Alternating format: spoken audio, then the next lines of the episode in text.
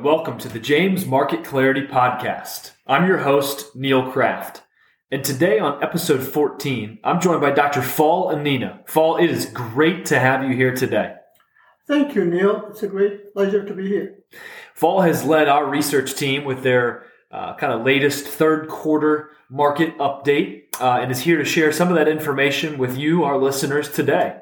Um, I think before we uh, fix our gaze onto the end of the year, Fall, would you mind bringing us up to speed with a, a brief recap of what happened in the last quarter? Well, during the last quarter, despite much volatility during the month of September, the stock market ended up. The larger capitalization stock did 1.8%, while the smaller cap did 3.5%. Okay, interesting stuff. Well, I appreciate that. Fall uh, to get right into my my questions here. I think um, obviously the the Delta variant has had a, an impact on the pandemic and, and the extension of that pandemic. Um, how might that impact our global economy here in the final quarter of the year? Well, the COVID 19 Delta variant is in retreat because in the US, 75% of the US adult population has received at least one dose, and 65% are fully vaccinated. Great, Globally, great. case also has been declining. Most countries in Asia Pacific have adopted a zero COVID 19 policy at the beginning, and now they are relaxing that policy.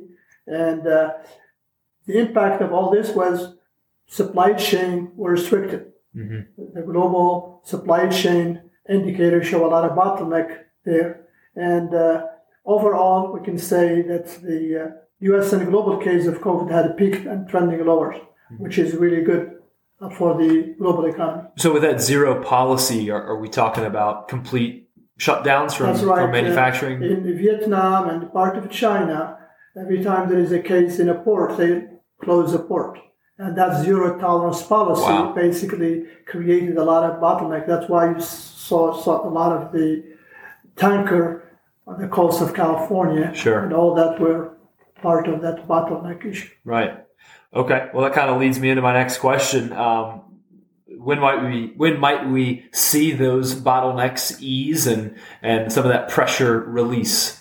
It depends on the industry. Uh, the, the biggest bottleneck now in the semiconductor industry because that has an impact on automobiles and industrials and all that. And some people are saying it's not going to ease until the middle of next year. Okay. Yeah, you drive past a car lot and they look a little bit different than they used to. That's right. Yeah. That's why also you can see part of the inflation that you hear about is, is used car prices are going way up. Okay. Yeah, of course. In September, I think we, we heard from the Fed that a reduction in their bond buying program uh, could happen sooner than expected. And we definitely um, pay attention to each and every word used by the Fed chairman. Um, can you comment maybe on the effects of that withdrawal and stimulus? I think that's a very, very important part, and that's what was driving the economy lately. Both COVID and the Fed were kind of the two main elements that keep the reopening from happening. Now, with the hawkish tone of the Fed saying they're going to lower or uh, get rid of all their bond buying, that will have a big impact on the economy. Okay. Um, let's say, given that we are uh, sort of mid-cycle um, post uh, post 2020, um, and the landscape is obviously much different from where we were even as little as six months ago. Um, so, as it comes to the equity market, uh, where do we see maybe good opportunity, sector or industry, wherever you care to take this? The opportunity is going to be in cyclical. Cyclical tend to do well usually after a recession or after slowing down of the economy. And those are. And why is that, if I can interject? Okay. Because these are the sector that's usually go up when the economy pick up. The pent up demand that was there from the consumer going to be there to sustain that growth. Remember, consumer are three thirds of the GDP, the gross domestic product. Mm-hmm. That's important. Mm-hmm. Okay, the cyclical are basically industrial, material, banks, okay, and and uh, and consumer discretionary. Mm-hmm. These are usually the things that go up when the economy starts going up. People getting back in jobs, people start spending, and those are the, the ones that do usually well. Would you include maybe some entertainment and tourism and things like that? All that and consumer discretionary. Mm-hmm. The consumer discretionary has entertainment, it has a, a restaurant, it has all kind of stuff that consumers spend money on. Sure, sure. Okay. Um, well, thanks, uh, Fall. Appreciate that info as well. As as I kind of wrap things up today, um, obviously the outlook is is great in theory, but there are things that could potentially impact it uh, as we move forward. So, so are there risks out there that could that could uh, play a factor into this? Yes, our risk outlook is basically sentiment of consumer. Uh, the other risk is uh, another variant, Delta variant, uh, or the Federal Reserve deciding to speed up their process of lowering their bond buying.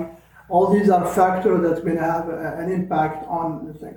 And also the earnings uh, slowing down the economy, and that also will have an impact on, on, the, on, on, on the outlook for equity.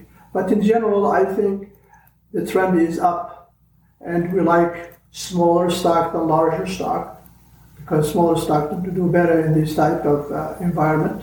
Mm-hmm. And uh, like uh, value over growth also because value tend to do well in this reopening.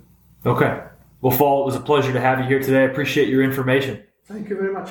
If you have any questions about our third quarter market update or our economic outlook in general, please be sure to visit us at www.jamesinvestment.com for more information. James Investment, your future, our purpose.